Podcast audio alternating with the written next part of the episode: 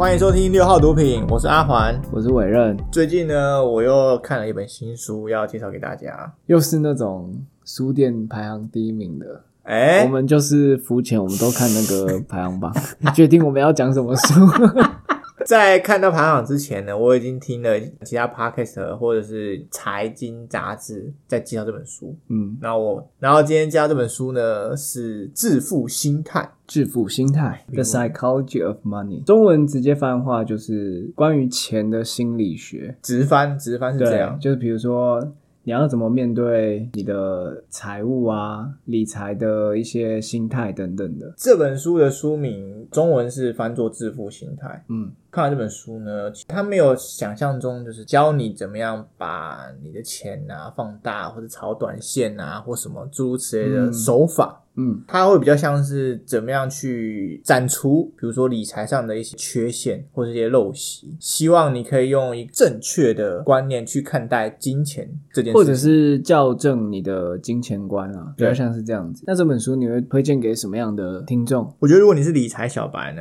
这本书很多浓缩的观点很适合你们去入门。那如果你本身已经有投资的一些经验呢，那我觉得这本书你看过它这些故事可以再一次加深你那些印象，我觉得也很棒。不管你是投资新手或是老手呢，我觉得入手这本书都很好，都有很多观念值得大家一看再看，而且故事也蛮有趣的。那首先我们要来讨论一下为什么我们会想要致富。很多人的感觉会是你有钱就是你致富了，你才可以买到你想要买的东西，或者是想做的任何事情都可以。对，但其实说白话一点，这些东西就叫做什么？就是自由。所以致富心态最重要最后的转换就是你要如何得到你自己的自由。所以如果你还想待在资本主义里面玩游戏，但是你又想要在资本主义社会里面得到自由的话，这就是这本书想讲的。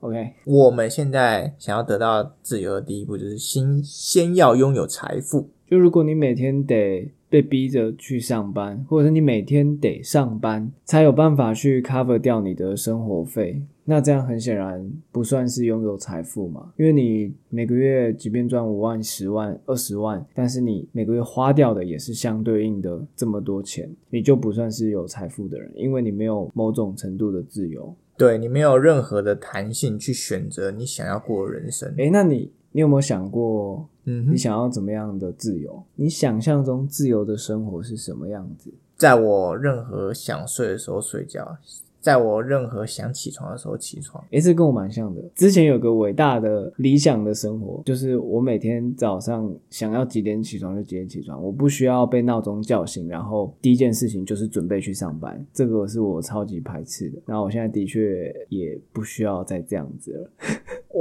那你对啊，我现在每天都睡到饱啊，超爽了，已经几年了。所以你现在已经有了一部分的自由。对，这算是我蛮喜欢的一件状态。因为以前就是每天早上一大早就要起来，然后第一件事情就是准备去上班，我觉得耗掉我蛮多能量的，好不自由就真的是社畜的感觉。所以那是我第一个目标，一个小小目标，然后我就是目前都可以不需要每天早上起来去上班这件事情，这样还不错啊。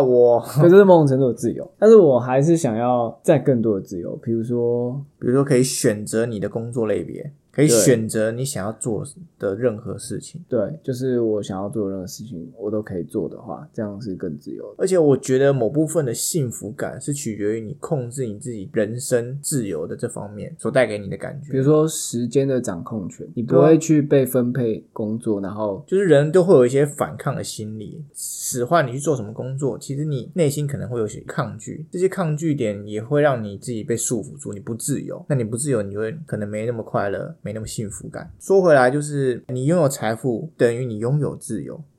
为什么拥有财富就拥有自由？你是说有一定的存款，然后这就是所说的财务自由吗？就是财富自由嘛，就是你的被动收入可以 cover 掉你基本的生活所需。你也可以这样讲，但是作者本身在这边没有讲到说被动收入这一块，他主要是在讲述说你如果有一定的存款，可以自由的选择你想做的工作。这有点像是把棉花糖留着晚一点吃，而且这个棉花糖啊，它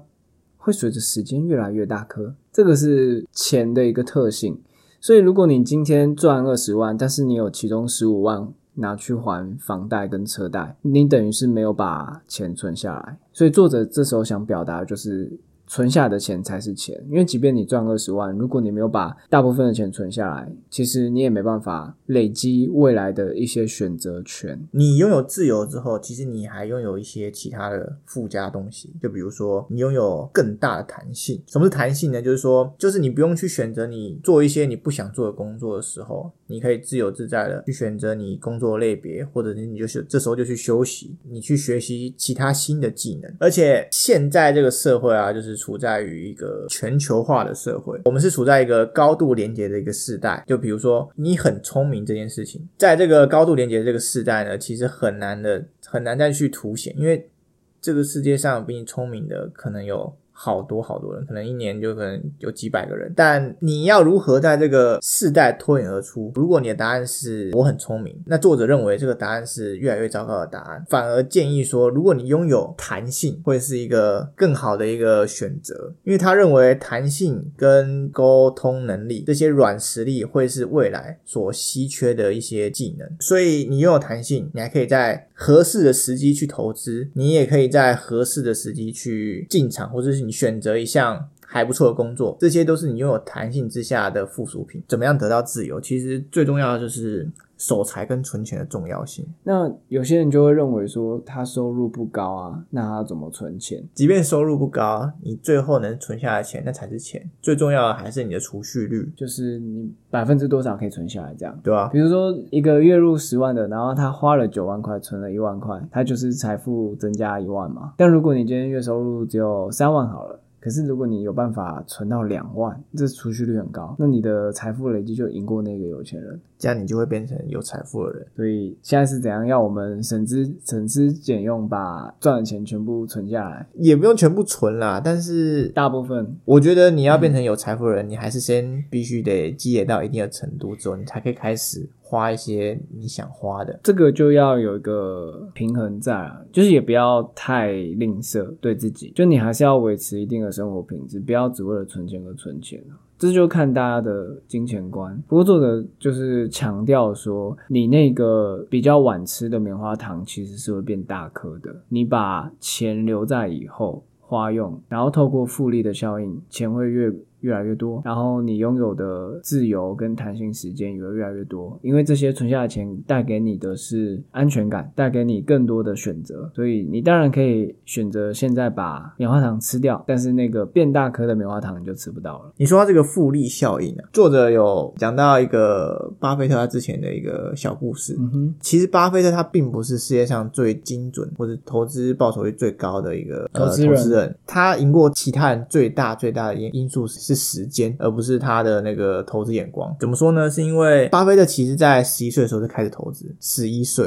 他就买进第一张股票到现在，然后他累积的财富是他50岁的时候3亿美元，65岁的时候有30亿，到现在90岁变成845亿。只是这边要跟大家强调的就是复利效应这个重要性。复利包含两个很重要元素，第一个是时间要够长，第二个是你的利要丢进去。因为很多人知道我要领利息啊，可是那个利息有些拿出来就花掉了，好像是一个额外的收入的感觉，然后就把它花掉。可是利息应该是要继续滚到本金里面才有所谓的复利效应，所以那个负那个字大家要注意，不是只有利而已。所以钱滚钱，你滚出来的钱还是要当做你本来的本金，而不是你钱滚出来的钱拿去花用，然后就把本金留在那继续钱滚钱而已，这样是没有复利，这样只有单利。没错，书里面有一个很有名的例子，是一个清洁工吗还是什么，他死的时候有超多钱的相对于巴菲特来说他是清洁工吗？他曾经做过清洁工，okay，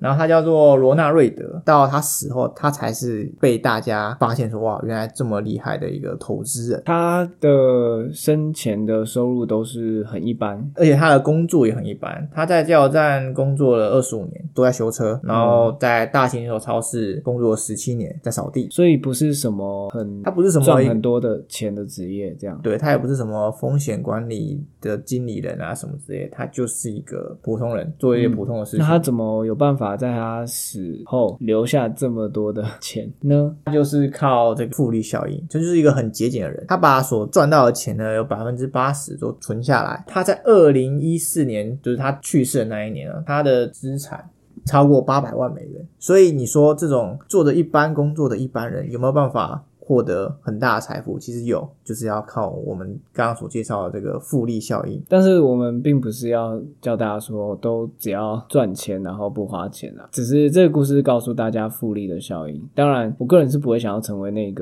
个人，因为他好像都没有享受到的感觉，就是花大把青春都在赚钱，然后死后那个钱也带不走啊。就是除了存下的钱才是钱，还有另外一句名言是能花出去的钱才是钱，对，所以这个真是要平衡，对，这个要就是见仁见智。接下来作者还有提到另外一个叫做长尾效应，其实除了复利效应以外还有另外一个方式也可以让你累积你的财富，作者这边提到了一个叫做长尾效应的东西。长尾效应，长尾效应呢在讲的意思是说，他举了几个故事，布莱德比特说过一句话，他就说他在这个影视圈里面打滚30几年，以他的经验来说，有些案子就是会成功，有些案子就是不会成功，这种就是你继续持续的尝试下去，不要放弃，不要放弃，终会有一个案子是成功的，终会有一个电影是最赚钱的。他还举了另外一个叫做迪士尼的这个例子，当那个华特迪士尼在一开始他生涯初期在制作一些短片的动画片的时候，其实没有很赚钱，陆陆续续做400多部的这种短片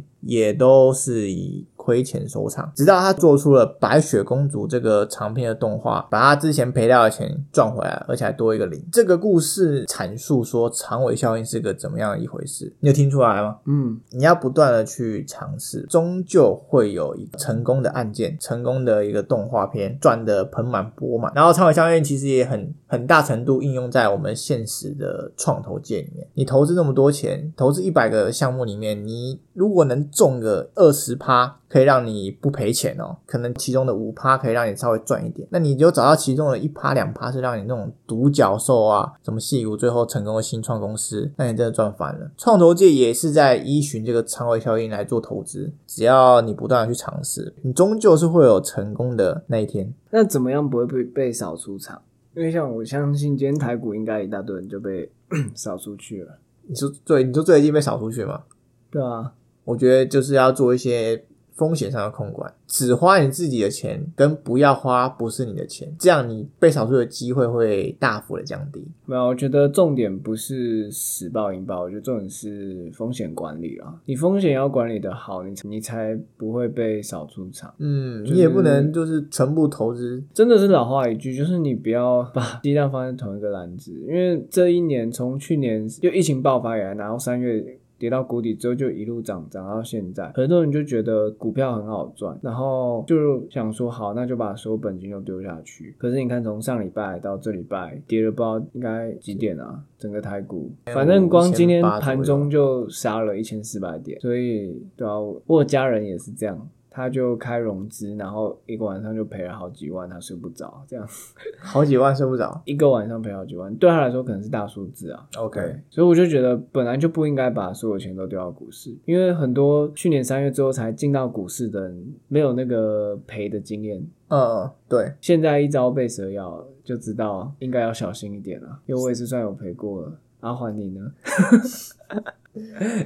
其实我算是去年就是3月之后才进场，但是我买的第一只股票呢是赔钱的。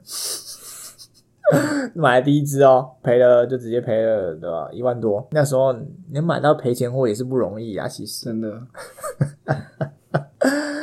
可是后来呢，我就觉得走一个长期的投资，然后我去年还是报酬率还 OK， 大概有个2成左右，然后直到今年3月多4月的时候，这个委任就告诉我说他准备要出场，这时候我心里面其实也觉得不应该要把所有的钱都投在股市里面，但是我就想说我目前也没什么赔，然后我也没有什么地方去做其他投资，那不如我就把我的资产配置再细调一下。当时的我把所有标的基本上都投在科技股上面，所以我就转换我投资的策略，就是我应该再做好更完整的分散风险，就是不要全部都重压科技股，我要把一些股票拿去买其他的传产啊，或者是电动车啊，或者是其他的 IC 概念股之类的。虽然说来回也是喷少了6-7万不见啊，但至少我还是挣的。一天少6-7万，就是2天少6-7万，2天少6-7万。然后我也就是加码了一些钱，不信邪，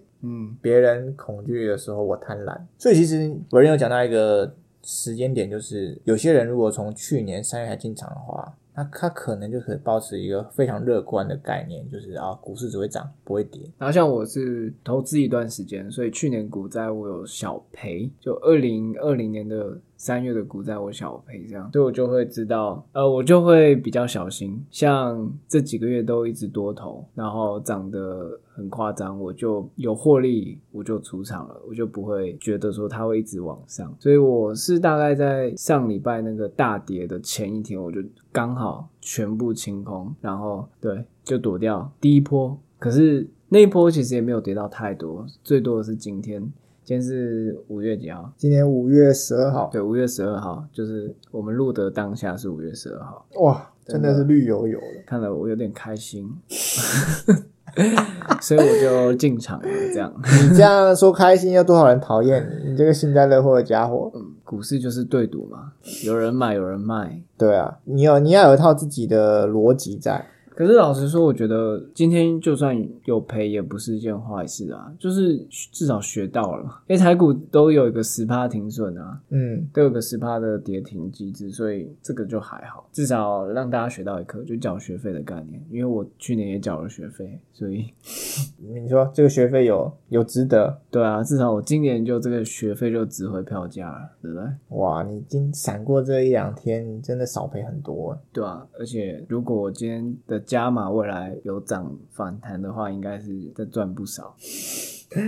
所以你看啊，我们两个即便是我们两个是多年来的好朋友，但我们仍然拥有一些不同的投资策略。就说没有人是疯狂的，每个人的出生的年代，接触到投资的市场的时代也不一样，各种不同的策略。即便聪明有见识讲道理的人，在财务领域上可能也会有不同的想法，而且因为每个人都有截然不同的目标跟欲望，所以没有一个单一正确的答案，只有一个最适合自己的答案。所以大家就是在投资股票的时候，还是你要有一套你自己的一套，你不要人云亦云，你这样晚上比较睡得着啊。让我们可以避险的观念嘛。这个作者有讲到一个避险这件事情，它下面引申到一件事情，就是当你相信任何事的时候其实是相对危险。就比如说如果你很相信台积电会一直涨一直涨一直涨，但是它如果很多利空的消息出来你也充耳不闻，这件事情也很危险。就是不要觉得一定会怎么样啊，不要武断的100%的相信某一件事情。你可以90%、80%，但千万不要100%的相信某件事情，这是蛮危险的。我觉得我看到这本书最大的收获呢，